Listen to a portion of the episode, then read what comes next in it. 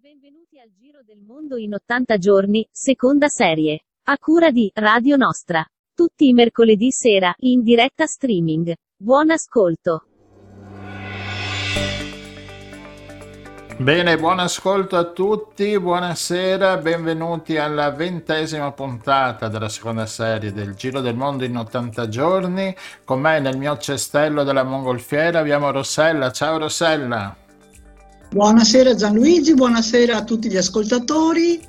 Bene, anche svolazzare. Stiamo svolazzando, svolazzeremo un po' in giro, uh, faremo delle tappe di andata e ritorno di, di lato, di, di lungo con la nostra mongolfiera e um, abbiamo ospiti, ospiti da Londra, ospiti da Venezia, abbiamo una gran parte e, parte finale è musicale con ospiti di jazz, di musica folk e di, del gruppo musicale eh, di Roma che si chiamano L'ultima fila e appunto con eh, il, le canzoni del gruppo L'ultima fila iniziamo il primo brano Vedrai vedrai.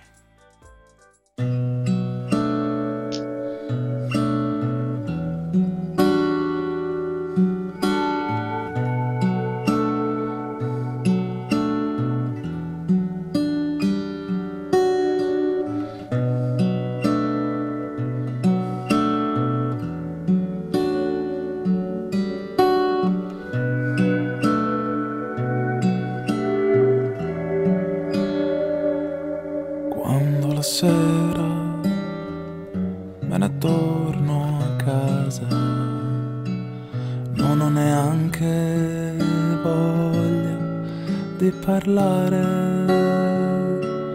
Tu non guardarmi con quella tenerezza, come fosse un bambino che ritorna deluso. Sì, lo so che questa non è certo la vita che ho sognato un giorno per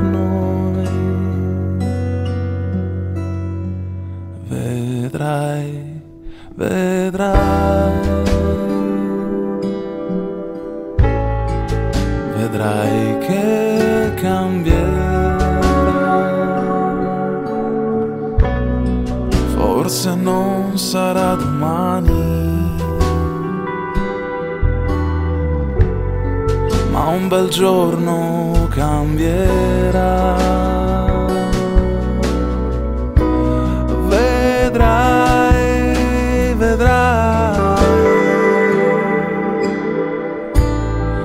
Non son finito, sai. Non so dirti come e quando, ma vedrai che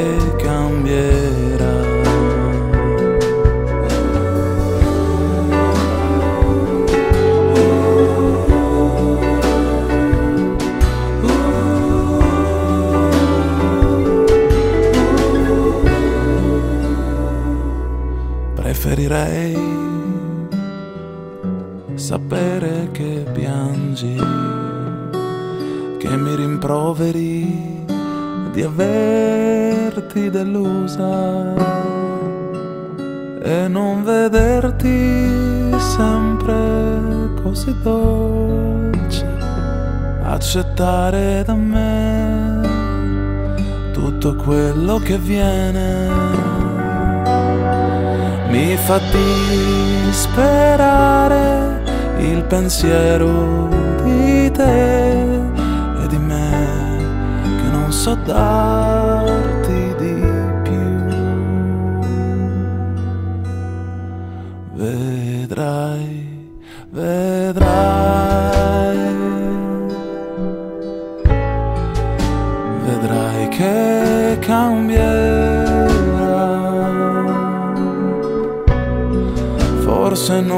sarà domani, ma un bel giorno cambierà. Vedrai, vedrai, non sono finito.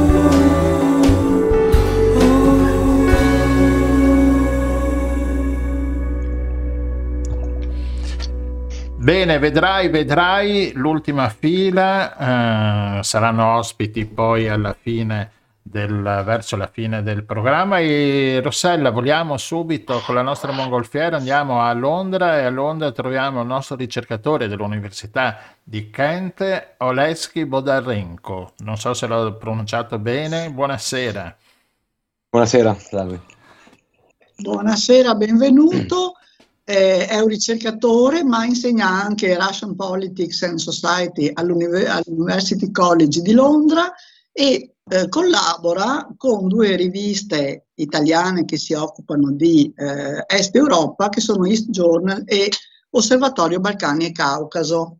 E quindi benvenuto, siamo molto contenti di averti con noi, grazie per la disponibilità perché da ormai 15 giorni il Covid è stato soppiantato sulle prime pagine e in tutti i media eh, da, da, questa aggressione, invasione, come vogliamo chiamarla, dell'Ucraina eh, da parte della vicina Russia.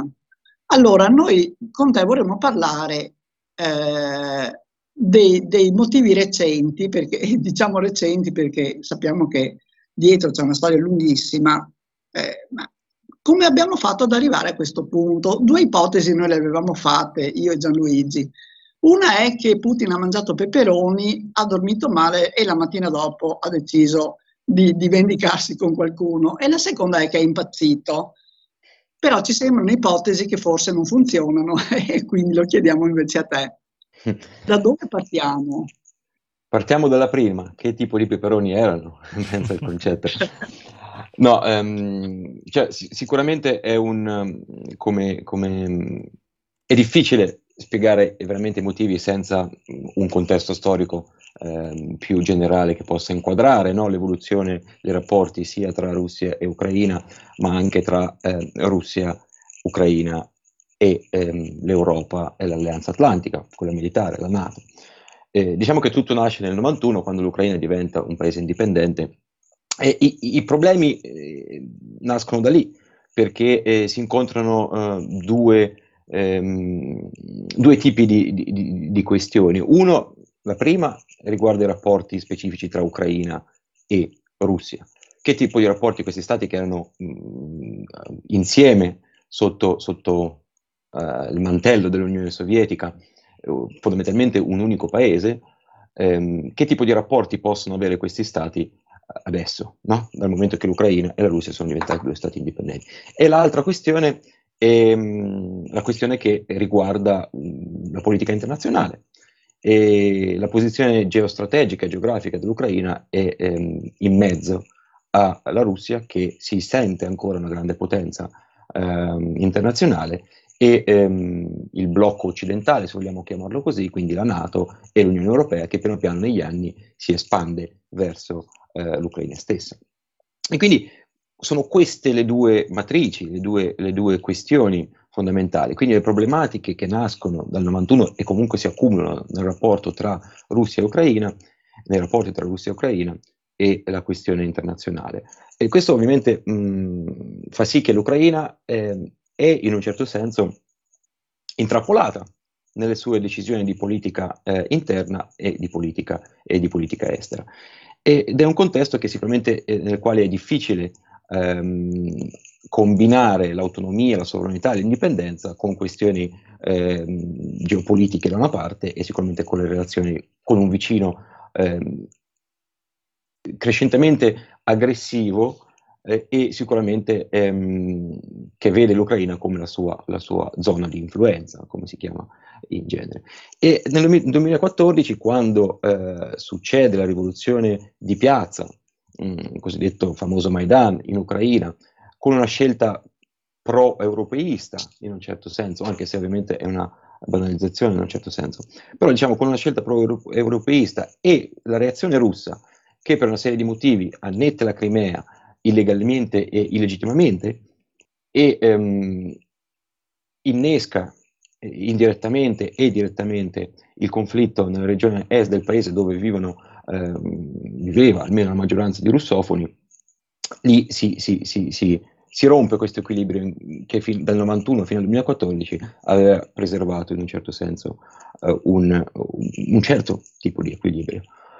E quindi da lì eh, eh, ovviamente sia per la Russia, sia per l'Ucraina, sia per l'Unione Europea e per, soprattutto per gli Stati Uniti ehm, a guida NATO, la questione diventa sempre molto, molto più, mh, più complessa. Tanto che arriviamo a, a, a un periodo, mh, ai, giorni, ai, giorni, nostri, ad oggi, e, e, a dicembre in verità, quando la Russia ehm, manda, se vogliamo, un ultimatum o comunque una proposta alla NATO per rivedere tutta l'organizzazione strategica, eh, militare strategica ehm, del, dell'Unione ehm, in Europa fondamentalmente. Quindi chiede di ritirare le truppe della Nato che intanto si erano espante fino al confine con l'Ucraina e, e di garantire una neutralità eh, del, dell'Ucraina, il che significa fondamentalmente che non, non dovrà mai entrare nella Nato. E la Russia vuole questo messo per iscritto. Una cosa che ovviamente ehm, da, parte, da, parte, occidentale eh, e da parte ucraina appare, ehm, appare, inaccettabile e quindi questi negoziati fondamentalmente non vanno avanti.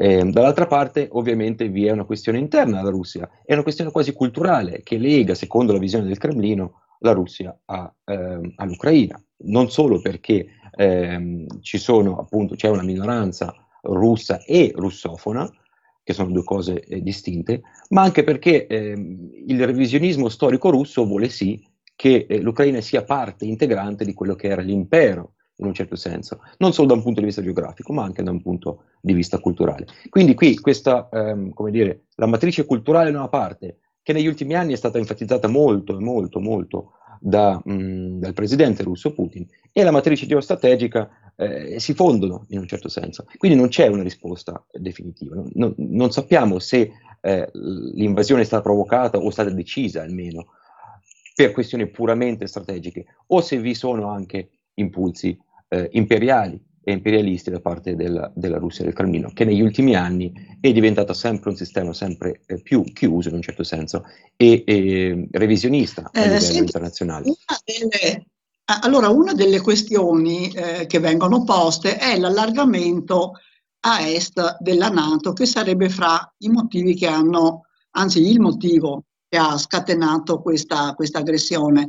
Si dice anche che ehm, quando cade il muro e le due Germanie vennero riunificate, a eh, Gorbaciov fu garantito, ma con un accordo verbale, che eh, non ci sarebbe stato un allargamento della Nato ai paesi dell'ex patto di Varsavia, quindi che il confine della Nato diciamo, sarebbe eh, rimasto con, con, con, la Germania unificata. Mentre da quell'epoca i paesi che si sono aggiunti a est sono, mi pare, 12 se non sbaglio.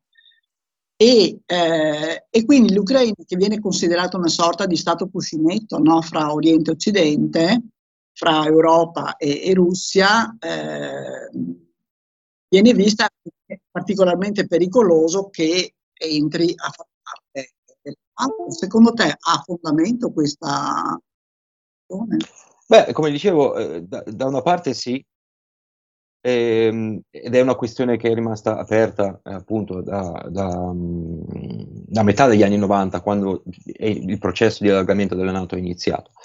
Eh, dall'altra parte però eh, è altrettanto vero che ehm, seppur non ufficialmente, praticamente era evidente ed è tuttora evidente che l'Ucraina non, ehm, non diventerà nel, nel, nel, giro dei prossimi 15-20 anni membro della Nato, per tutta una questione, eh, anche solo per il fatto che adesso ehm, è un paese con un conflitto eh, interno, eh, ma non adesso, un conflitto che dura dal 2014, quindi parte del territorio che eh, la comunità internazionale riconosce come ucraino è sotto controllo russo, la Crimea, e vi è un conflitto in Donbass. Quindi eh, sicuramente da un punto di vista, eh, come dire, sia strategico sia psicologico, ehm, per la Russia questo era uno dei, dei motivi. Um, in realtà però dal punto di vista, eh, penso che il peso del, del psicologico qua e, e, sia, sia, abbia pesato più rispetto al, al, al fatto pratico, cioè il, l'impossibilità fondamentalmente di vedere l'Ucraina eh, come membro della Nato in, in, nel futuro breve e me- a, breve e medio termine. Quindi eh, diciamo che questo concetto del discorso della Nato è stato uno dei motivi e una delle forze eh, che ha generato una serie anche eh, di mh, come dire, frame ideologici all'interno, all'interno del Cremlino, che eh, a lungo andare si sono distaccati dalla realtà sul campo. E quindi, come dicevo, eh, eh, si uniscono questa, questa, realtà geopolitica e geostrategica a una, una, una realtà mh, più, più eh, culturale, ideologica da parte del Cremlino, eh, che vede l'Ucraina come parte l'audio è un po'... Eh, è no, solo il mio? No, è solo il tuo. Oh. No, no, no, beh, è buono. L'audio va bene. Si sente bene? Sì. Sì, sì, si, si sente, sente bene. bene sì, sì, sì. Ah, okay. eh, il problema Scusa. è a Padova. Le linee di Padova sono... Va bene, scusami Alexi, prego. No, e quindi dicevo che eh, appunto, mh, diciamo che la questione della Nato costituisce un, un punto di riferimento ehm, ideologico per il Cremlino che viene strumentalmente utilizzato ehm, per eh, una politica estera, per giustificare una politica estera aggressiva e ehm, per eh, costituire quello che è il sottofondo anche ideologico eh, sul quale il regime in Russia si, si basa eh, adesso, ma negli ultimi anni soprattutto. Quindi questa questione era sempre una questione aperta e, e la domanda sarebbe come mai adesso è diventata così cogente, così importante, mentre 5-10 anni fa non lo era.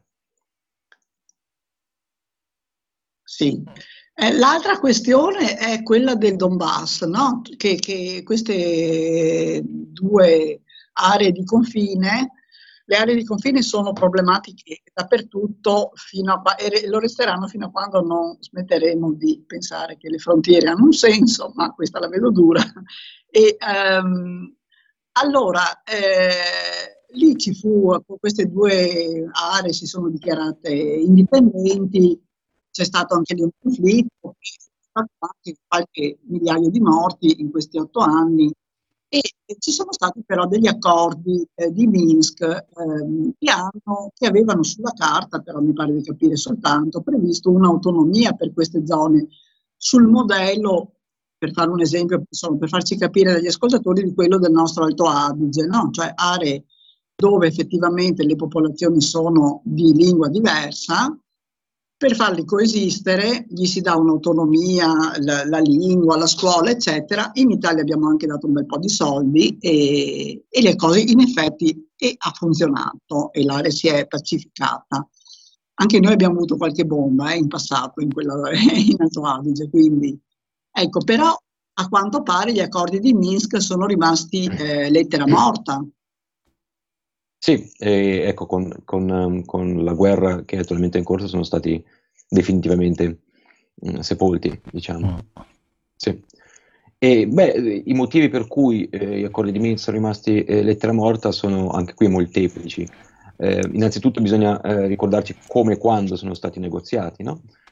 sono stati negoziati e firmati ehm, quando ehm, a febbraio del 2015 quando ehm, vi era una, una, una, una, grande escalation dal punto di vista militare e ehm, il primo obiettivo del governo ucraino era quello di fermare in un certo senso il conflitto. Eh, che eh, rischiava davvero di, di, di uscire ehm, fuori dal controllo e di, di coinvolgere altre, altre regioni, anche perché i separatisti eh, nel Donbass erano soprattutto in quel frangente eh, aiutati eh, pratic- praticamente, non solo eh, sostenuti ehm, economicamente o, o, militarmente, ma eh, vi, erano, ehm, vi, era parte dell'esercito russo in Donbass che eh, appunto sosteneva le due repubbliche separatiste. Quindi eh, per questo motivo, eh, sin dall'inizio da, delle autorità ucraine, gli accordi di Minsk, Minsk sono stati considerati come eh, inattuabili in verità, ma solo come uno strumento per eh, fermare eh, l'escalation del conflitto, eh, per una serie di motivi. Eh, perché nella roadmap che, che, che gli accordi di Minsk, eh, di Minsk ehm, delineavano, ehm, l'Ucraina avrebbe eh, dovuto ehm, innanzitutto garantire l'autonomia, f- fare e, e, e come dire, integrare ufficialmente le regioni all'interno del, del, dell'Ucraina e ehm, fare elezioni e solo dopo eh, questi tre eh, step ehm, si parlava di demilitarizzazione e di riprendere il controllo eh, sulla parte del, conf- del confine che eh, separa ehm, le due repubbliche dalla Russia e quindi in teoria l'Ucraina eh, dalla Russia. E, e questo ovviamente era problematico perché... Sì, scusi. No, no, vai, vai, continua. Questo, questo dicevo era, era è, è problematico perché ehm, avrebbe permesso alla Russia di mantenere un forte, un forte controllo eh, su quelle regioni ehm, e quindi di influenzare eh, tramite quelle regioni e l'autonomia garantita a quelle regioni le scelte di politica interna e politica estera ehm, certo. del, dell'Ucraina. Eh, in ogni caso, ovviamente, queste cose non giustificano una, uh, con bombe sui civili e con tutte le cose spaventose che abbiamo visto in queste due settimane di guerra, perché eh, ovviamente tutte le questioni vanno discusse intorno a un tavolo, non con le bombe. Quando si eh, aggredisce un altro paese e si eh, eh, fanno pagare ai civili eh, dei prezzi così alti siamo fuori da ogni legalità insomma, internazionale di qualunque tipo, quindi, non, quindi assolutamente ecco, no, era per cercare di capire, sia chiaro che non, non ci può essere nessun tipo di, di, di giustificazione per un'aggressione come quella che stiamo vedendo. Eh, l'unica cosa che mi sento di dire è che eh, finalmente ci rendiamo conto, forse noi europei, che la guerra è veramente brutta. E c'è stata purtroppo in molte aree in questi anni che hanno visto coinvolta la Nato o che hanno visto coinvolti gli Stati Uniti, che sono dei nostri stretti alleati. Tutto sommato non mi pare che ci siamo tanto stracciati le vesti e quindi eh, adesso magari vediamo in diretta delle cose che veramente non so, sono intollerabili, credo. E, e, quindi, e quindi, forse questo, speriamo che aumenti anche la mh, sensibilità nei confronti delle armi che eh, probabilmente giocano un ruolo che non... Sì questo è un altro discorso molto complicato. Ascolta, ecco, questo è il nostro timer, però eh, un'ultimissima domanda. Eh, finalmente si sono seduti a un tavolo pari in maniera un po' più strutturata, no? perché in questi giorni vedevamo gente che volava da tutte le parti, ma non si capiva se c'era una cornice. L'impressione è stata che ognuno facesse delle iniziative, prendesse delle iniziative personali, personali a livello di governo, e, e si sono incontrati di qua e di là, ma Adesso finalmente abbiamo sentito invece uscire una proposta che è quella della neutralità dell'Ucraina, che pare che sia la cosa che eh, la Russia chiede, ma pare che Zelensky abbia detto che però eh, non accetterebbe una neutralità in stile svedese. Hai idea cosa può significare questa cosa? Beh, in, in, in, cioè, in pratica eh, ehm, la questione della neutralità è ovviamente eh, centrale, una delle richieste de- della Russia prima eh, del- dell'invasione e della guerra era appunto quella di vedere l'Ucraina neutrale, slegata da ogni tipo di alleanza militare, ehm, al, militare con, appunto, con NATO.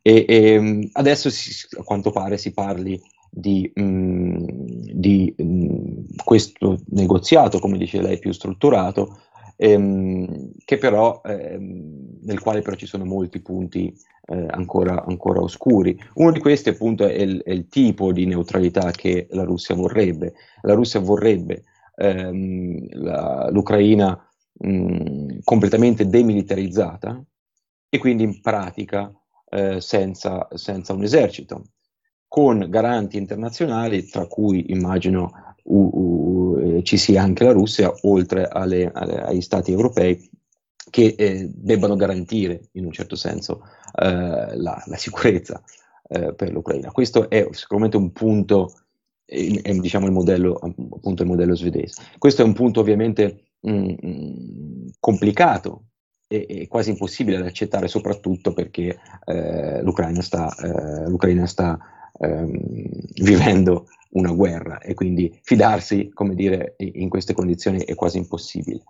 Ehm, certo, però, certo. Però no, no, ma infatti, certo, eh, negoziare sotto le bombe non è possibile, insomma, è chiaro, prima eh, quindi, devono fermare subito, certo. certo. Esatto, e quindi il primo passo che, che, che ci dovremmo aspettare è un, un cessate il fuoco duraturo, eh, durante il quale eh, si, si, si, può iniziare in un certo senso a discutere. E questa è una delle condizioni dell'Ucraina, cioè il cessate il fuoco e il ritiro delle truppe eh, che sono attualmente in Ucraina. E poi eh, si, si, potrà negoziare la, una soluzione, un tipo di neutralità che ad esempio possa permettere all'Ucraina di mantenere comunque un esercito ma non, eh, non, legarsi a nessun tipo di alleanza e così via. Ma mh, purtroppo credo che eh, questo sia, uh, sia, un discorso che mh, non vedremo prima di, di, di, qualche buona settimana, mese. Certo. Va bene Alexi, che dire? Uh, speriamo che veramente finiscano prestissimo, almeno i bombardamenti, poi eh, avranno tempo appunto di sedersi intorno a un tavolo, ma certamente negoziare in queste condizioni è assurdo, ma è impensabile, insomma, no? Quindi, e, certo, poi queste cose qui lasciano delle scie che saranno delle ferite che saranno purtroppo credo molto profonde, eh, ma questo, di questo magari parleremo più avanti, quando, a guerra finita, ecco, non so, ti richiamiamo per sapere come stanno le cose. Sì, speriamo. Speriamo presto. Speriamo prestissimo. Va bene, grazie, grazie mille, mille e auguri anche alla tua famiglia che è là in Ucraina. Che, eh, grazie. Bene, grazie mille Olexi. Ci risentiremo. Grazie, ciao. A presto.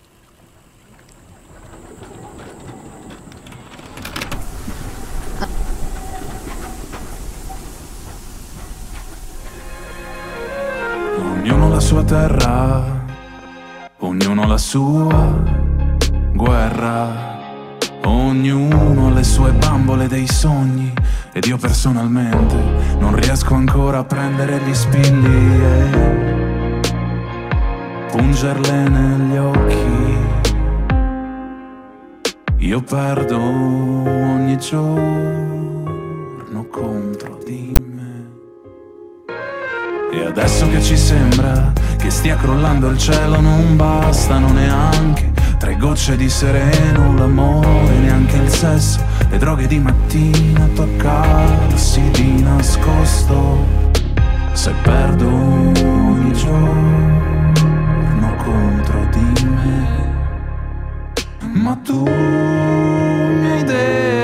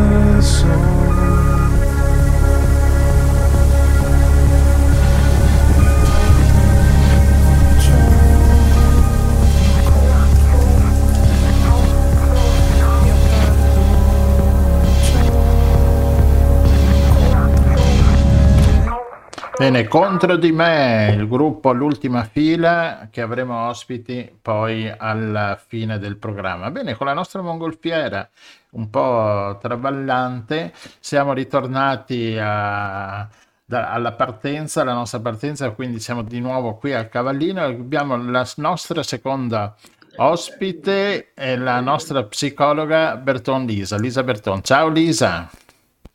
Ciao, ciao a tutti. Ciao, sei... Ciao, benvenuto. Grazie, grazie, grazie di avermi invitata. La Rossella sei persa? Non ti sentiamo più? Beh, al... Sì. Sì? Sì. Ok, adesso ci sei. Purtroppo la linea fa un po' i capricci, succede anche alle radio blasonate, quindi, quindi va bene. Bene. Allora, noi abbiamo chiamato eh, la dottoressa Lisa Berton, che è una psicoterapeuta, e dimmi Lisa se devo aggiungere qualche altra qualifica. No, va, va bene, va bene così. Così? Sì, sì, sì. Ecco, e l'abbiamo chiamata per ehm, continuare a parlare di guerra da un'ottica un po' particolare, e cioè dal punto di vista dei bambini. Eh, perché mai come forse ehm, in questa guerra, in questo conflitto, e ricordavamo anche prima ce ne sono tanti in giro per il mondo, molti sono dimenticati, molti così passano in, eh, molto sullo sfondo. Questa è una guerra che abbiamo vicino a casa e arrivano tantissime immagini. Allora, come facciamo a parlare con i bambini di un conflitto? La, credo che il primo istinto sia per i genitori spegni tutto, non fargli vedere niente, facciamo finta che non è successo niente, ma non credo che funzioni e non credo neppure che vada bene. Quindi, Beh, eh, a te la parola. Eh, sì, allora, ehm, sulle immagini un filtro va fatto, quindi mh, mm, per quanto, eh, allora, la premessa generale è che i bambini, ai bambini va parlato della guerra, va parlato di ciò che sta accadendo, ehm, ovviamente adattando il linguaggio all'età del, del bambino che abbiamo di fronte, va spiegato quello che sta accadendo, mh, mm, cercando di rendere comprensibili eh, temi che possono non essere condivisibili, la scelta di invadere un paese, la scelta di attaccare civili, ehm, senza magari entrare però nel dettaglio se l'età del bambino non lo, non lo permette. Ciò, che, ciò, ciò su cui invece bisogna stare estremamente attenti ed eventualmente anche filtrare, se non addirittura omettere, sono l'esposizione alle immagini, ai servizi televisivi, perché non sono programmi, non sono interventi mh, che vengono tarati per un pubblico non adulto. Perciò piuttosto, anziché, non so, mh, eh, o selezionare delle immagini che abbiamo già precedentemente visto e che quindi sappiamo non riportare eh, scene troppo cruente e con quelle eh, spiegare, magari anche usando una cartina geografica che permetta al bambino di, di, di, contestualizzare geograficamente anche dove si trova l'evento e poi raccontare. Mm, far finta di niente, negare il fatto non è, non è produttivo, da un lato perché comunque prima o poi i bambini molto più immersi di quanto eravamo noi alla nostra età in una, in una realtà mh, eh, altamente accessibile ne, ne, ne, vengono a sapere perché magari hanno il compagno di classe, perché magari ehm, eh, appunto no, tra un passaggio a un altro di un canale televisivo ne sentono parlare, quindi comunque eh, ne vengono a conoscenza. E, ehm, e, bisogna parlarne anche perché i bambini sono degli attivi ehm, produttori di significato e di senso, quindi loro di, già di loro cercherebbero di trovare una spiegazione trovare una loro, una loro risposta. Se noi non diamo delle informazioni eh, adeguate e eh, di senso, rischieremmo di esporli a delle loro fantasie che andrebbero ad amplificare paure e timori. Quindi parlarne sì, ehm, a volte siamo molto più spaventati noi adulti di, nell'affrontare certi argomenti con loro, invece i bambini, eh, il tema della morte, il tema della malattia, eh, sono reduci da due anni di pandemia e quindi hanno sentito parlare di gente che può morire eh, a volte potrebbero anche avere avuto dei familiari che sono andati incontro a dei gravi episodi di malattia durante questi ultimi due anni. Quindi i bambini mh, hanno strumenti comprensivi per riconoscere la realtà. Vanno quindi accompagnati in questo percorso, non oscurati o, ehm, o lasciati soli.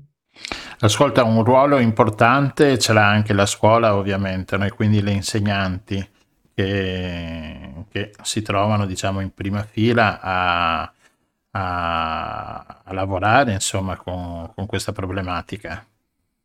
Sicuro, sicuro. E penso che gli insegnanti mh, svolgano un ruolo veramente determinante in tutto questo. Sono un adulto di riferimento estremamente importante per i, per i bambini. Innanzitutto sono una, eh, di solito sono una persona di fiducia che i bambini conoscono da tempo, con i quali spesso si aprono ehm, eh, e con cui affrontano già tematiche di altro tipo. Mm, quindi ehm, avere una... Sa- questo non significa che si deve delegare all'insegnante certo. però, significa che si fa un lavoro di concerto in modo tale che ehm, eh, magari anche dicendosi no, guardi a casa è successo questo oppure a scuola mm, abbiamo parlato di quest'altro, insomma facendo in modo che tutti sappiano più o meno come stanno accadendo le cose e mm, muovendosi di concerto per accompagnare il bambino in questo viaggio di conoscenza e di comprensione di un fenomeno che non può essere negato. Ecco, forse appunto insegnante e genitore eh, potrebbero mm, appunto una sinergia che, che, per il bambino dovrebbe, eh, dovrebbe andare bene. Quindi penso che anche no, il genitore dovrebbe interloquire un attimino con l'insegnante per avere una stessa linea. Più, più c'è collaborazione e comunicazione tra scuola e famiglia, meglio è per il bambino, perché dà, eh, innanzitutto dà la sensazione al bambino che i propri ambienti di riferimento eh, come dire, sono conformi e sono in sintonia. Inoltre lo fa sentire più sicuro, lo fa sentire più tenuto, lo fa sentire più anche pensato, pensato, ascoltato eh, con questo passaggio di informazioni. Quindi sì, l'ideale sarebbe che ci fosse una comunicazione che in questo periodo è un po' ostacolata perché gli incontri vis-à-vis non sono, non sono permessi, quindi siamo, è un periodo in cui è più facile o quantomeno forse è più probabile che invece ciascuno si muova in qualche modo isolatamente per conto proprio, no? quindi la famiglia gestisce l'argomento in un certo modo e poi semmai è il bambino che si ritrova a fare la ponte. Ah, è lui che riesce dopo a fare tipo eh college sì, eh sì. e prendere forse, mm, ecco appunto dicevi le immagini, ehm, è difficile Ehm, in questo momento perché appunto il bimbo può trovare le immagini dove vuole e quindi una certa attenzione in casa dovrebbe essere eh, data rile- dovrebbe essere rilevante insomma per i genitori. Dunque la premessa è che sempre dovrebbe esserci alta vigilanza. Sempre. Eh ma sai cioè, lo metti là davanti alla televisione e via. Ma, ma poi ma per, per, il sistema anche proprio eh, di, di, di, logaritmi, eh, da un video eh, poi eh, il, il, software te ne propone altri leggermente diversi, altri ancora leggermente diversi e veramente nel giro di 4-5 passaggi il bambino si ritrova immagini veramente fuori controllo. Quindi al di là del parent control ed altro, sarebbe sempre opportuno, qui stiamo parlando per esempio di bambini di fascia primaria, eh, fascia certo. scuola primaria quindi già mh, io mh, di mio sono per un accesso limitato al multimediale, non sono come psicologa, oltre che come genitore, come donna, eh, sarei per limitare, perché insomma, eh, altrimenti il bambino che, non si, che tende a non gestirsi rischia di andare nell'abuso dello, dello strumento. Eh, quando il bambino si affaccia allo strumento multimediale dovrebbe esserci sempre un adulto che vigila, sempre, perché mh, il, il, software non è impostato per autolimitare i contenuti e quindi mh, veramente mh, è, è, proprio questione di, di un secondo. Ascolta, ma i genitori sono in grado di, di fare tutto questo, di avere una certa... Cioè, anche, Eh. i, anche i genitori sono bersagliati, no? Da, da varie, da varie immagini, da vari... Sì, eh, questa è una bella domanda. Eh, allora, ehm, perché da un lato eh, i genitori sono bersagliati a loro volta, dall'altro lato conducono una vita che spesso è frenetica, dove non possono sempre garantire un tempo ehm, di attenzione, eh, perché magari tornano a casa dal lavoro, devono in quel momento preparare la tavola, eh, rassettare, stendere la lavatrice, no? In tutto questo, Ah, certo. eh, compiti, accendi il telegiornale, no, quindi può, può accadere che s- sfugga, d'accordo? Inoltre, eh, questa guerra non sta turbando solo i bambini, non può, non turba potenzialmente solo i bambini, ma turba anche gli adulti. Quindi no, un adulto si trova, potrebbe trovarsi turbato a propria volta, preoccupato di suo, a dover eh, trovare il modo di parlare di una cosa che lo turba con un bambino. Quindi paradossalmente diventa una, rischia di diventare una doppia esposizione. Il- il- una delle strategie difensive che come dire, più istintivamente eh, viene attivata è proprio quella del allora non ne parlo, accantono, metto da parte, evito. Eh, Que- questo ma- è l'errore più... sì, è, è un, un modo un po' per proteggere il bambino, ma anche un po' per proteggere noi, no? Noi adulti che eh, qua se, se parliamo di una cosa che ci spaventa, diamo statuto di realtà quella roba lì. Non- finché la teniamo dentro possiamo in qualche modo fingere che non sia poi così grave. Se invece ne parliamo, ne diamo, in qualche modo la oggettivizziamo e, e questo quindi ci, ci- ci turba, no? Ehm, è difficile, non c'è una strategia più giusta di un'altra, non c'è un modo esatto e uno sbagliato. Ogni genitore fa il meglio che può, compatibilmente con, con gli strumenti, la sensibilità che ha. Ehm, I bambini non sono esseri passivi comunque, che se non accompagnati debitamente si perdono. Anzi, sono molto attivi e sono molto proattivi nel cercare le loro risposte. Ecco perché vanno vigilati, perché altrimenti si rischia che si, si intro- in- in- intrufolino eh, in, in- zone potenzialmente Sì, per- certo. E in questo caso adesso vediamo che stanno arrivando mh, i profughi ucraini con, con i bimbi e c'è questo inserimento nelle, nelle classi, nelle scuole. E io ho visto, ho sentito insomma che tanti bambini riescono a collaborare con, con la scuola stessa per, fare, per eh, aumentare, per crescere questa integrazione e anche per dare una certa anche tranquillità a questi nuovi bimbi che arrivano nelle nostre scuole. Mm, eh, non solo, facendo questo il bambino aiuta se stesso. Cioè nel momento in cui io vengo a sapere che c'è una guerra, che quindi c'è un, un male che sta abbattendosi su delle persone innocenti, eh, io bambino mi dispiaccio e, mi se- e vorrei aiutarle e non posso.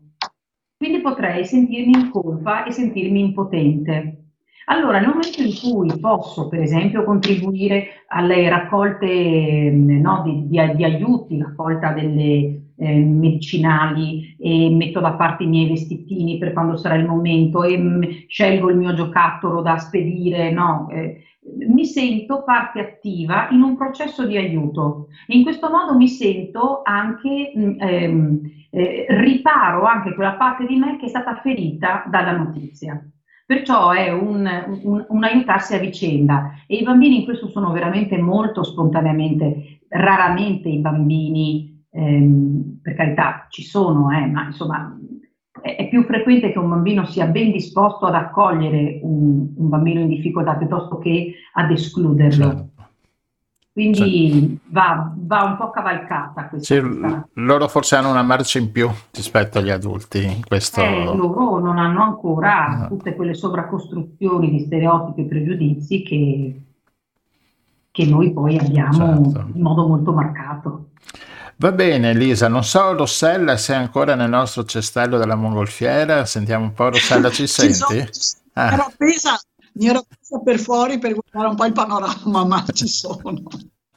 Lisa, io invece ti volevo chiedere, l'altro giorno mentre preparavamo così un minimo eh, l'intervento, mi dicevi che c'è un lungo filone eh, di studi su questo tema, non è una cosa che è nata adesso perché siamo più sensibili magari nei confronti dei bambini, anche più protettivi se vuoi, no? No, no. E, ah, eh. Beh, è, dalla seconda guerra mondiale in poi il, il rapporto come i bambini hanno, hanno, vissuto il dopoguerra, come hanno vissuto i traumi della guerra. Dobbiamo immaginare a tutti quei bambini che sono per esempio tornati dai campi di concentramento, quei bambini che sono rimasti orfani dopo la seconda guerra mondiale quello, mh, mm, come, come, quel bacino di utenza, spero di non sembrare cinica nel parlare in questo modo, ha offerto agli psicologi che si sono attivati per aiutare, per farsi carico di questi bambini, hanno offerto veramente degli spunti eh, utilissimi per quello che poi è stata la psicologia clinica e la psicologia dello sviluppo dagli anni 50 in poi quindi eh, l'elaborazione del trauma nel bambino. Quando prima ho parlato del, um, del, fatto che aiutando l'altro il bambino aiuta se stesso, viene proprio da lì, cioè ci si accorse che quando un bambino aveva la possibilità di prendersi cura di un animale o di una bambola o di un oggetto, ehm, ri, in qualche modo riparava più velocemente le parti del proprio sé che erano state compromesse dalla guerra o dalla prigionia. Quindi ehm, per fortuna sono, abbiamo un, un, un, un, ricco bagaglio di, di, conoscenze in psicologia dello sviluppo, in psicologia clinica, in psicologia del trauma, veramente che parte dagli anni, dagli anni del 1950 in poi. Assolutamente sì. Adesso vorrei anche fare dei nomi, però rischio di dire delle castronate. Se volete mi no, azzardo lo stesso. Vai tranquilla. a noi siamo viziati e ci piace avere persone come te che ci raccontano le cose e noi non facciamo la fatica di andarle a leggere. Beh, Melanie Klein è una delle Melanie Klein, Anna Freud stessa, poi eh, Winnicott, Bowlby, che sono inglesi del dopoguerra. Da lì in avanti veramente c'è stata, ehm, sì, eh, purtroppo, purtroppo per fortuna, da, da eh, quando si, si, si, assiste a un fenomeno di grande, patto, di grande impatto clinico, eh, lì poi puoi raccogliere dei, grandi, dei, dei, dati molto utili. La stessa cosa accadrà adesso, eh. la stessa cosa accadrà adesso dopo la pandemia. Avremo, magari mi sbaglio, però più o meno gli osservatori indicano questo, avremo un due o tre anni ancora di grandi strascichi di sintomatologia nei minori e questo permetterà di ehm, eh, come dire, eh, affinare meglio le tecniche di intervento, gli strumenti diagnostici e, e questo sarà utile per i tempi successivi, insomma. Certo.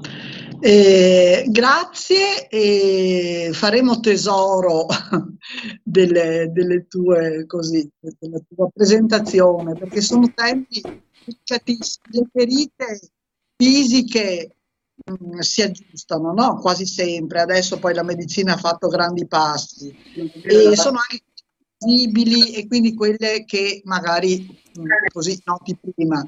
Le ferite psicologiche stentano anche, no? magari spesso a farsi vedere all'inizio e, e, sono quelle però che si portano avanti più a lungo, quindi è un tema importantissimo scusami se ti interrompo, tentano a farsi vedere all'inizio perché all'inizio sono eh, veramente ehm, non, quasi subcliniche, mm, un occhio allenato le coglie, gli insegnanti sono in grado di cogliere, e gli adulti educatori che per esempio ruotano attorno al ragazzo in contesti extrascolastici possono cogliere. Eh, dobbiamo essere disposti a non farci spaventare dal disagio che il bambino manifesta, perché è un disagio che non necessariamente è indice di psicopatologia, ma è un disagio perché il bambino si trova a doversi confrontare con una realtà che non conosce, ma che non conosciamo neanche noi, perché io per esempio che sono nata nel 1976, cioè una guerra io non l'ho mai vista, a parte la guerra del Kosovo, ma ero già grande, ero già grande, da bambina io non mi rendevo conto che avevamo ancora gli strascichi delle, mm, eh, delle brigate rosse o, o, o, ecco la mafia, sì, però insomma qui invece i bambini vedono proprio dei bombardamenti. E non dobbiamo farci spaventare da questo. avere fiducia nella capacità di recupero e resilienza dei bambini, che è altissima, e, e andare e muoversi passo passo. Va bene, Lisa, grazie. Io consiglio, consiglio, ai genitori di non accendere la TV, ma di ascoltare la radio e quindi le immagini non si possono vedere. Quindi è già, è già un, un, primo passo in avanti per far sì che i bimbi no, guardano, non vedano certe immagini. Va bene, grazie Lisa, ci sentiremo per presto per altre cose. Ormai ti abbiamo preso con la nostra mongolfiera. Grazie, buona serata a tutti. Ciao, grazie. Grazie. Ciao.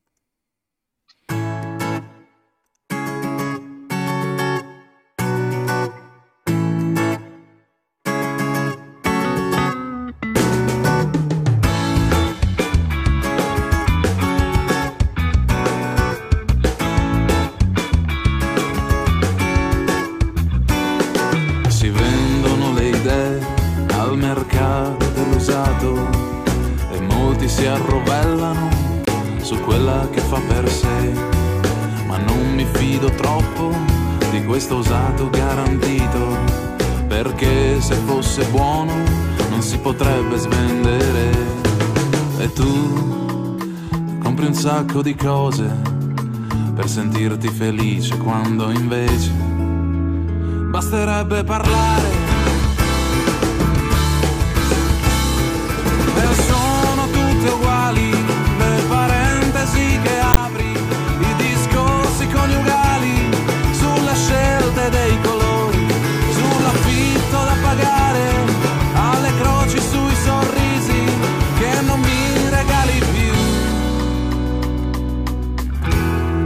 cui prima andavo avanti.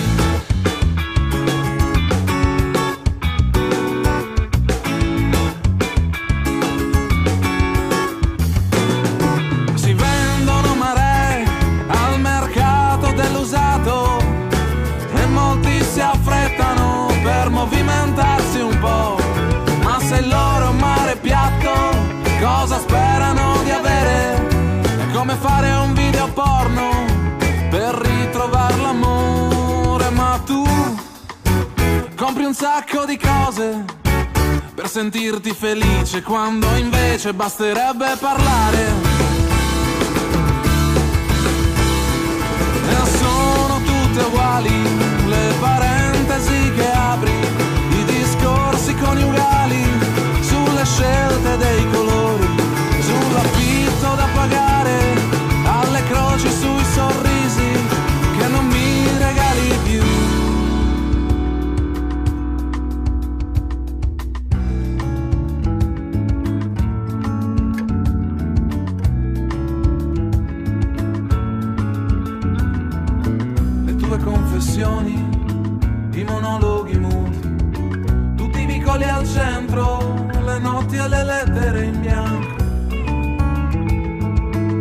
senza alcun indirizzo, ho scritto soltanto cordiali saluti.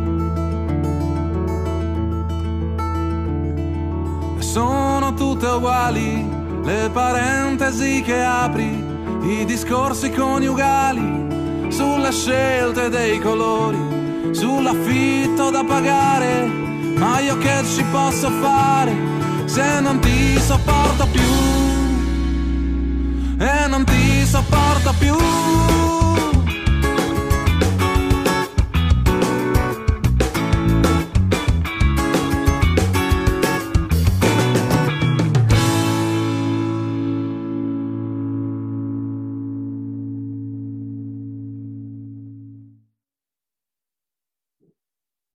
Bene, i vestiti più leggeri, l'ultima fila che fra poco saranno con noi collegati, ma collegati i prossimi collegamenti siamo un po' con la nostra mongolfiera che andiamo un po' su e giù per l'Italia. Con noi questa sera c'è Monica Vani. Buonasera Monica.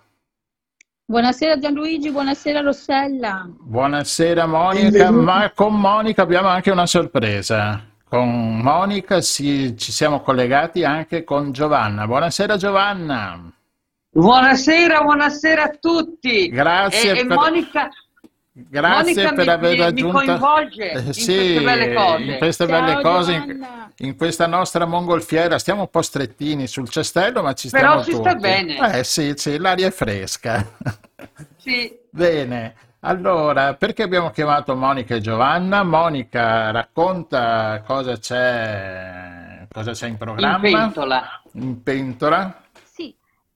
Allora, voi il viaggio del mondo in 80 giorni, se non sbaglio, vero Esatto, Gianluigi? sì, noi lo facciamo in Ecco, 80 e giorni. io invece eh, in questo momento voglio fare il viaggio del mondo, anzi mi fermo qui in Veneto attraverso la musica e abbiamo organizzato, stiamo organizzando insieme a tante altre persone un evento concerto il 3 aprile alla- qui a Cavallino Treporti alla discoteca Pinacolada eh, vicino al campeggio Unio. Per, ehm, perché? Perché viviamo eh, in una società, in un momento eh, di caos, eh, di tristezza e abbiamo bisogno di rinascita, abbiamo bisogno di sorridere, abbiamo bisogno di gioia e quindi eh, ho pensato, con, abbiamo realizzato questo momento musicale con amici per regalare emozioni, perché abbiamo bisogno noi musicisti di emozionare, di, di emozionarci, di emozioni, di regalare emozioni, di regalare gioia, di regalare sorrisi e abbiamo pensato di farlo attraverso la musica. Sì, musica tradizionale veneziana con eh, brani veneziani, dove anche Giovanna canterà un, un brano veneziano, possiamo dirlo, sì. Io Sì, sì, canterò. Marietta monta in gondola, che Ah. mi te porta al lido. Oh, bene, già. No, che non mi fido. Bella quella lì, eh. Ma la conoscono tutti, è mondiale. Sì, beh, ormai... Sì, la conoscono tutti e ti dirò di più eh, se posso È eh, vero? aggiungere la, ca- la serenata è la canzone più famosa del repertorio veneziano è La biondina in gondoletta e a biondina in gondoletta. La biondina in gondoletta. È Eh, eh, sì, lì, sì, sì. perfetto. Perfetto, le, le- le prove, le prove stanno andando a meraviglia, eh. Sì, sì, sì. Mi, mi eserciterò nel, nel veneziano perché non vorrei essere proprio poi bastonata, eh. No, ma comunque sarà sicuramente una bella occasione per sentirvi, sentire e, e stare un po' assieme, appunto, come diceva Giovanna. Allora, i- come diceva Monica, e questo concerto in pratica è un concerto appunto di solidarietà, abbiamo visto la locandina e che tutti l'ingresso è gratuito, però insomma chiediamo un aiuto anche da parte del pubblico, no, Monica? Certo. Sì, sì, sì, è un concerto dedicato alla Croce Verde del nostro territorio di Cavino Treporti, è un'associazione di volontariato che si occupa 24 ore, eh, sempre attiva eh, 24 ore su 24. Eh, anche questa ah, associazione, tutte le persone so- che sono coinvolte in questa associazione regalano un sorriso, un aiuto alle persone in difficoltà. E quindi eh, eh, per il momento solo un grazie, un grazie da parte mia, un grazie da parte di tutti, eh, senz'altro, eh, proprio per il lavoro che svolgono. Alla fine, a fine giornata sono stanchi perché lo so, sono stanchi, ma sono felici, felici di aver donato, di aver fatto qualcosa di buono per la comunità e non solo per la comunità. E quindi grazie. Noi ehm, abbiamo pensato di, eh, di regalare questo evento alla Croce Verde e di riuscire in qualche maniera di- di- di portare, un- anche se piccolo, ma un aiuto a questa associazione di volontariato. Sì, quindi domenica 3 aprile alle 17.30. E Alle Giovanna, 17.30. sì, esatto. Dimmi, Sì. Giovanna, le prove vedo che stanno già andando bene, ci stiamo ben riscaldando anche col, co- anche col veneziano, no? Hai trovato qualche difficoltà? No, assolutamente. Ormai faccio parte eh, del lungomare di Cavallino Treporti perché sono anni che vengo là, ho ormai tutti gli amici e quindi quando arrivo a Cavallino è come se arrivassi a casa mia. E quindi imparo Sì, sì. con la, con la. Monica poi, che abbiamo fatto dei viaggi insieme, che mi parla sempre in veneziano. E qui- sempre.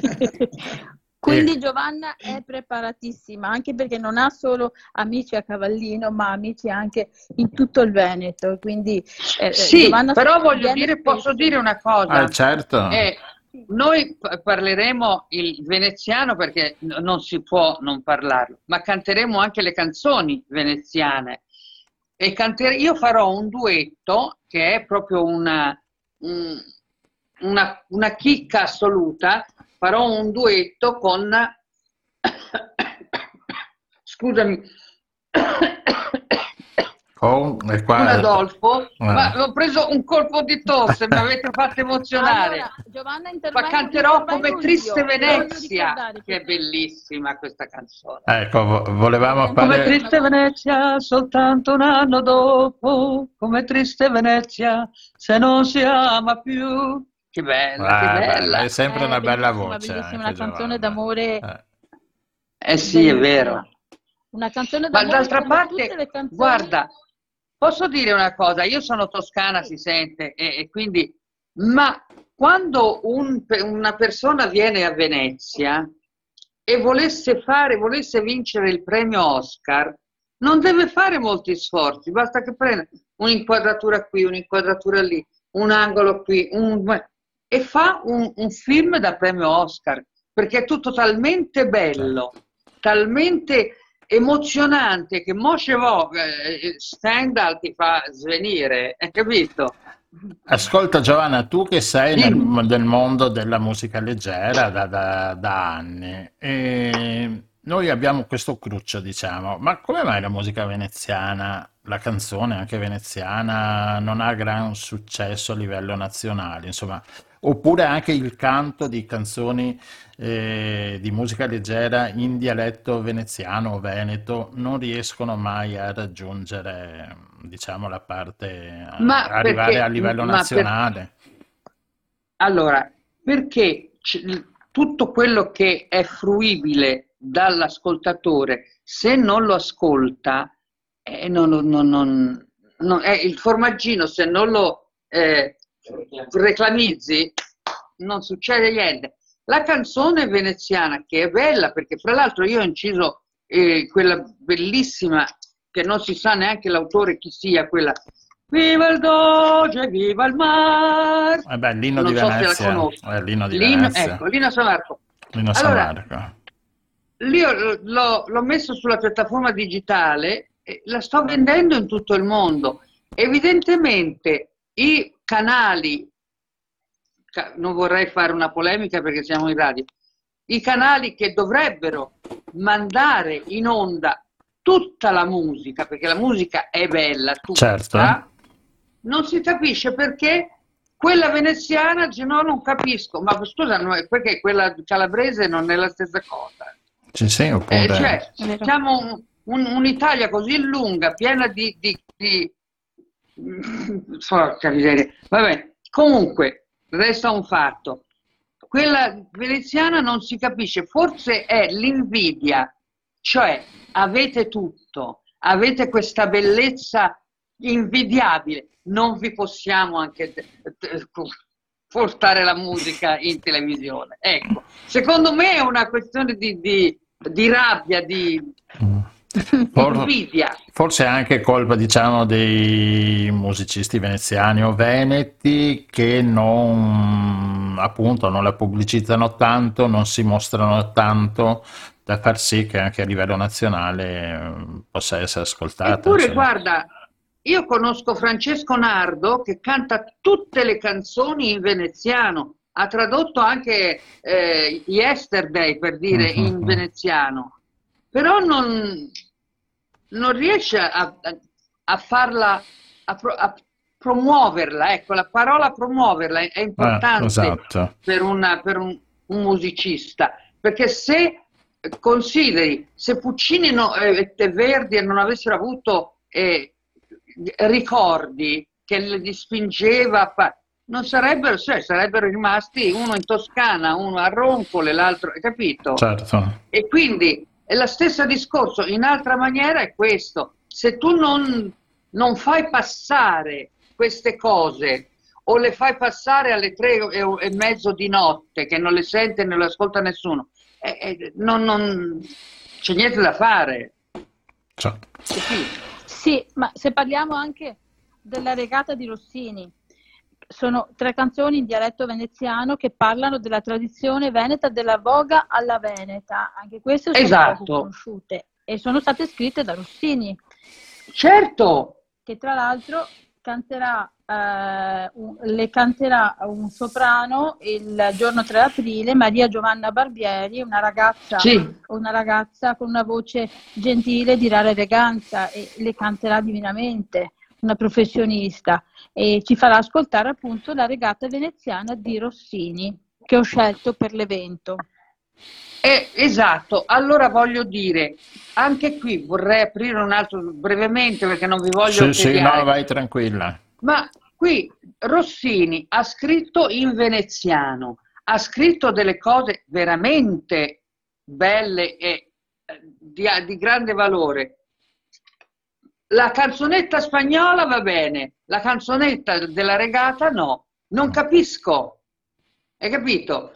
E si ritorna al fatto che secondo me c'è una forma di invidia, avete tutto e non vi do anche la musica. Cioè, questo secondo me è il, il, il punto. Perché uno, è, onestamente, quando vieni a Venezia, eh, ti, ti, ti, manca il cuore, ti casca in terra, cioè, dove guardi, guardi, hai dei, dei mancamenti, ma di bellezza, di eleganza, di... Anche, anche quando senti gridare è, un, è una musica.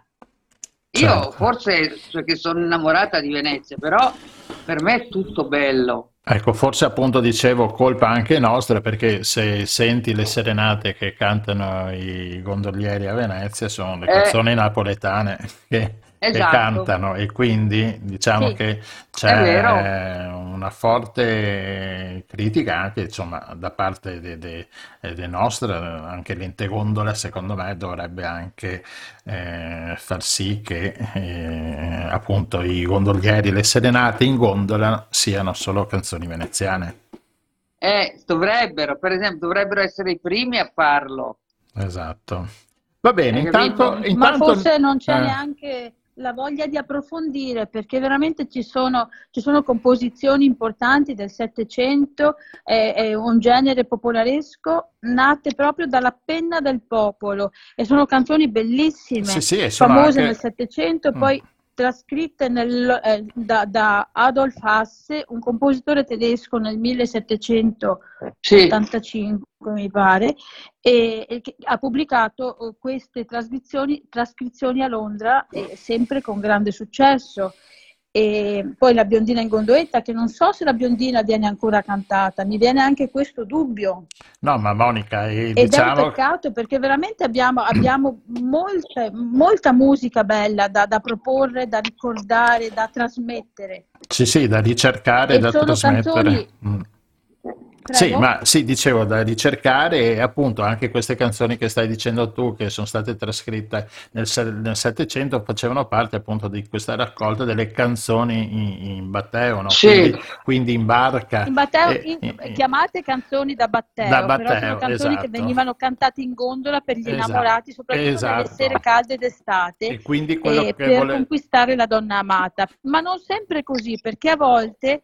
Eh, eh, parlavano anche di tradimento e quindi qui si cambia il soggetto. La donna eh, ehm, faceva da protagonista e cantava all'uomo amato eh, eh, non distrarti e, e, adesso io lo dico in italiano. Sì, sì, e guarda me, non distrarti e guarda me. Ecco. E lui rispondeva, ma mi so gondolier, devo fare il mio mestiere. Mm. è vero. Insomma, queste frasi che certo. ricordo così. Va bene, insomma, Monica, noi le proponiamo il domenica 3 aprile. Insomma, visto che... Sì, io, io spero che venga tanta chi... gente.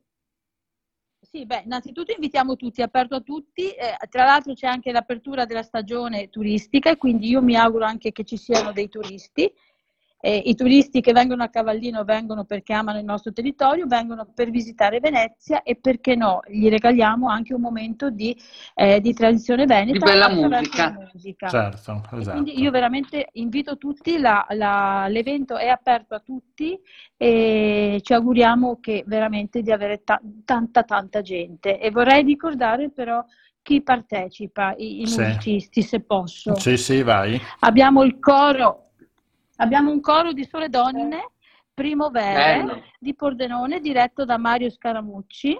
Poi abbiamo il soprano Maria Giovanna Barbieri, due protagonisti, eh, un soprano e un baritono. Il baritono che ha citato prima Giovanna, che canterà con Giovanna, Adolfo Stevanato, ehm, eh, preparato mh, molto, eh, molto bene per le serenate in gondola e non solo. E poi, vabbè, gli accompagnatori, pianisti e altri musicisti che fanno parte del gruppo e voglio ringraziare anche tutte le persone che stanno lavorando dietro le quinte e sono tante. Sì. Bene. Ecco. Va bene, Ti ringrazio. comunque ne parleremo anche mercoledì prossimo che avremo ospiti anche i volontari del soccorso che così ci raccontano un po' cosa fanno e com'è la loro associazione. Allora ricordiamo 3 aprile 17 e 30 al Cavallino, al Caballarin, alla discoteca eh, Pigna Colada, giusto? Sì, Sì, Bene, ti ringrazio. grazie a voi, grazie Giovanna Grazie, Giovanna. di questa Buona serata. sorpresa che ci hai Ciao, Monica, fatto. ciao, Luigi, ciao, ciao, ciao ciao, grazie Gianluigi, Ciao. grazie A presto. Ciao. Ciao tesoro. Grazie, grazie, grazie. Ciao. Non riesco a immaginarti bene, sembra che non sia a tuo agio. Rosa rossa in una lavatrice, disastro e pace. Quanti giorni non riesci a dormire? Io ho perso il conto delle cose che volevo fare. E chissà quanto costa prendere coscienza che un per sempre non è più abbastanza. Avere qualcosa da dirsi eppure aspettare. Quanto tempo mi resta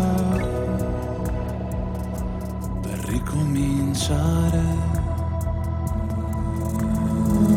Troppo spesso è più facile dire che siamo stanchi morti ci giriamo indietro anziché guardare oltre e carichiamo a salve anziché sparare forte le parole che risolvono problemi ci nascondiamo in artifici e finiamo poi per toglierci i vestiti più leggeri.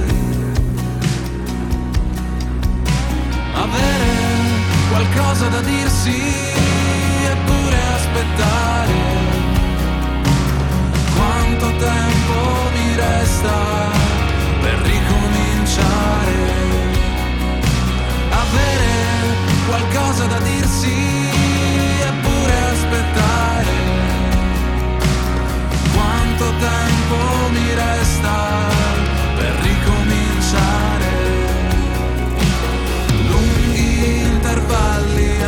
baciare, silenzi a svuotare, momenti lunghi intervalli a intrecciare.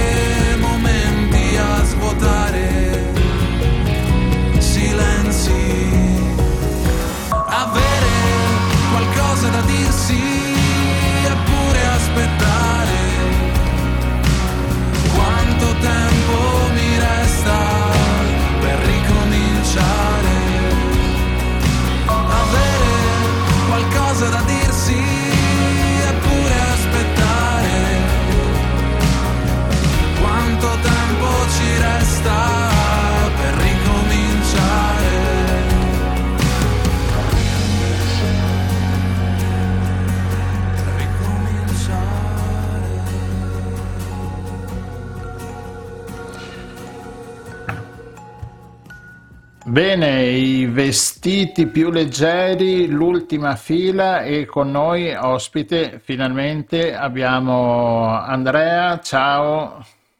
Ciao, ciao, buonasera a tutti. Ciao, ciao. Allora, An- a bordo. Marco, cioè, l'ho chiamato Andrea, ma Andrea il cognome si chiama Marco, Il Marco cognome, D'Andrea. sì, tanto Sì. è, è Vabbè. diffusa. Bene, Marco D'Andrea che ha scritto il testo anche di questa canzone, Sì. che è uscito anche la musica assieme agli Mhm. altri tuoi compari e tuoi eh, amici Certo. di- del gruppo, e dopo anche li ricorderemo. Canzone I vestiti più leggeri, che è il vostro ultimo singolo che è uscito Mhm. a giorni, no? Nelle varie, Sì, sì, nelle varie 25 piattaforme. Esatto. Esatto. Un percorso che viene da, eh, da anni indietro con, Mhm. eh, con, eh, altre varie canzoni che abbiamo messo prima tra, tra un ospite e l'altro, eh, le abbiamo messe, eh, le abbiamo inserite. Una domanda eh, che forse ovviamente te l'avr- ve l'avranno fatta in tanti. Perché l'ultima fila? Cioè, forse perché al- Mhm. nell'ultima fila si sente meglio la musica a teatro. Ecco, questa cosa non l'aveva, non l'aveva Te l'ho data buona per le prossime, per le prossime puoi dire. Sì, perché no? Perché no? Ma in realtà ci, ci interessava in qualche modo la prospettiva che si crea a stare da dietro, no? E quindi eh, l'ultima fila ci piace come pensarla, mh, pensarla come una stazione in qualche modo, Eh, un posto dove prima o poi passano tutti, perché, perché bene o male eh, ognuno a un certo punto si deve, si deve, eh, si deve, deve fare i conti con qualcosa, per cui è un po' indietro e, e ci piaceva declinarlo anche con, una, con un'accezione positiva, il fatto che comunque eh, ti permette di stare indietro, ti permette anche di avere una visione un po' più eh, omogenea, ecco, di tutto quello che accade, quindi prendere le distanze per vedere meglio a volte. Va bene, siete un gruppo giovane, ma avevate iniziato anche prestissimo, da, Sì. da- da bimbetti quasi. da- no? Sì, in realtà, in realtà sì, ci, ci siamo conosciuti all'università eh, proprio a 20 anni più o meno. E, e sì, il primo, il primo EP che è Monologhi Muti, che è uscito nel 2017, e insomma, avevo 23 anni. Oh. E quindi, quindi sì, con tutta la- con tutta l'innocenza della questione Mm. abbiamo fatto questo EP eh, che ci serviva in realtà per, per cominciare un po' a suonare in giro. Sì. Eh, è stato, è stato un, un momento di studio, ma che fermava eh, quello che facevamo in sala prove. Quindi, quindi molto, molto suonato, molto live come, come approccio, come impronta. Cosa che invece è cambiata nel- negli ultimi lavori, dove c'è più produzione che, che live. ecco. Però è un naturale processo di... Sì, vabbè, di, di- di- esatto, di crescita del gruppo, appunto siete nel del, del 2016 che avete, vedo Esatto. dalla, dalla- devo ringraziare sempre la vostra Agnese, se non Yes, sbaglio. Agnese, sì, Agnese, sì, lo che- bisognerà che gli faremo anche un'intervista ad Agnese. perché- Magari, sarebbe bello. Che- eh, lei è che- molto brava, molto più brava di me. che ci manda appunto tutti i vostri, mm, i vostri brani, la vostra biografia, esatto. E insomma, avete, vedo, secondo premio Mauro Caratta, secondo premio Rock and Parade Radio Rock, Mhm, insomma, mhm. vincitore del Rock Helling, Sì. cioè, insomma, Sì, siete, siete bravi, insomma. Ah, grazie. Ma in realtà il- la, la questione dei riconoscimenti è- fa sempre bene, anche se poi non è prioritaria in qualche modo, no?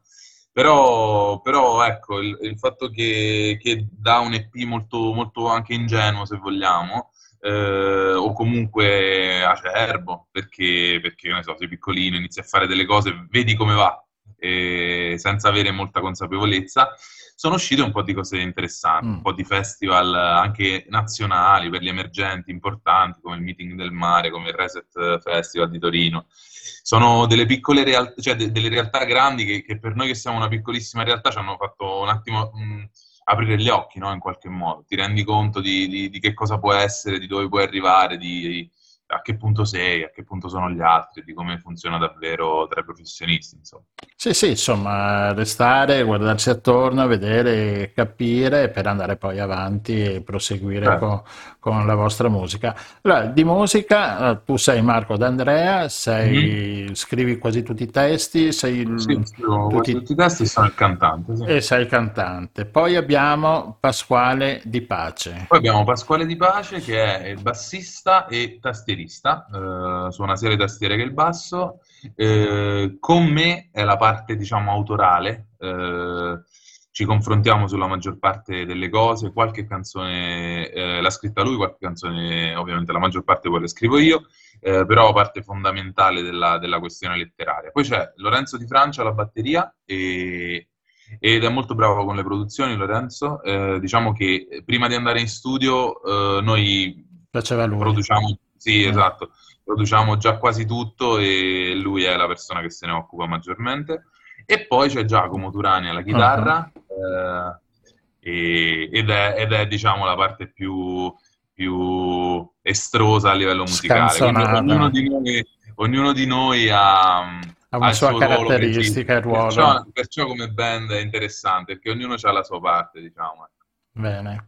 E va bene, ascolta Marco, grazie per eh, questo. Ovviamente eh, a Roma avete possibilità di suonare. Certo, alla- siamo reduci da venerdì, abbiamo fatto un concerto con, Ah. eh, con tutto il nostro roster della- del management russo, eh, dove c'era anche Agnese, eccetera.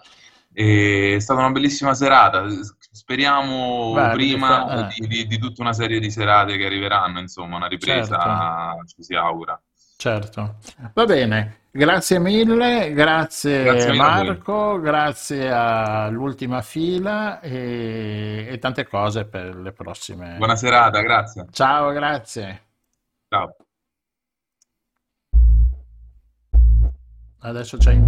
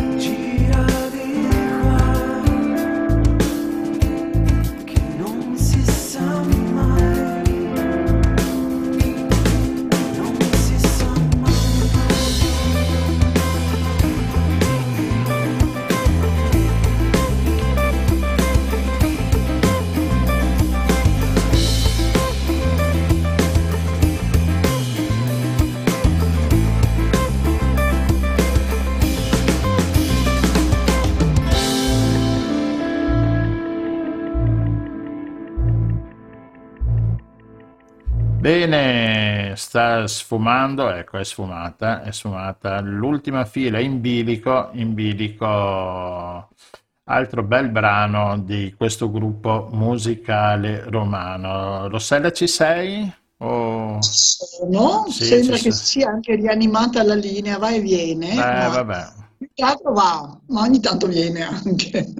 Bene, il nostro quinto ospite lo metto in... eh, metto la fotografia, ma sembra che no- non c'è, non, non c'è, non ci ha chiamato, non ci sta chiamando. Devo, devo dire la verità, esatto, che è anche giustificato perché sta, sta facendo lezione a Vittorio Veneto e quindi probabilmente nel pieno della lezione e, e sta facendo lezione, insomma, sta lavorando. Come vedete, Allora, però puoi raccontarci chi è questo quinto ospite e soprattutto perché l'avevamo avevamo provato a chiamarlo. esatto, vabbè, allora chi vede il video adesso è collegato su YouTube, vede chi è, per chi ci ascolta, dico che è David Boato, il trombettista italiano, di jazz eh, italiano, ma lui suona anche di tutto, eh, non ha problemi di uno dei migliori in Italia di trombe che abbiamo. Perché abbiamo appunto eh, voluto chiamare David? Perché con David inizia dal lunedì questa musica di jazz d'insieme che l'associazione La Rete assieme a Art Time School, ehm, che è un progetto della Rete, ha, ha iniziato quest'anno con dei corsi musicali e tra questi corsi c'è anche questa musica jazz d'insieme.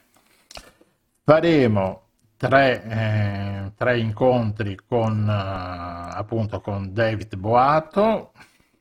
Già, ci sono ancora, le iscrizioni sono aperte, ci sono ancora pochi posti, non tantissimi, e queste appunto inizieranno dal 21 marzo qui a Cavallino presso la sede mm, Centro Culturale Pascoli al Cavallino. Saranno appunto tre incontri, il 21 marzo, il 4 aprile e il 18 aprile.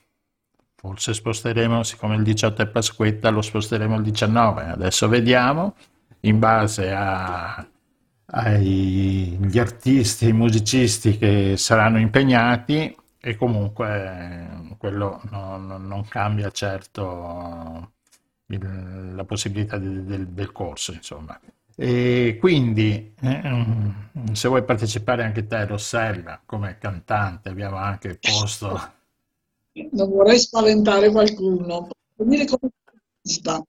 E vorrei aggiungere che abbiamo avuto il grandissimo onore e, a- e l'enorme piacere di avere David Boato l'anno scorso al primo Festival Jazz del Litorale, è venuto con il suo gruppo, ci hanno regalato una serata veramente magica e, e così e da lì insomma sono partite un po' di idee di questi artisti che ho il piacere e l'onore di frequentare.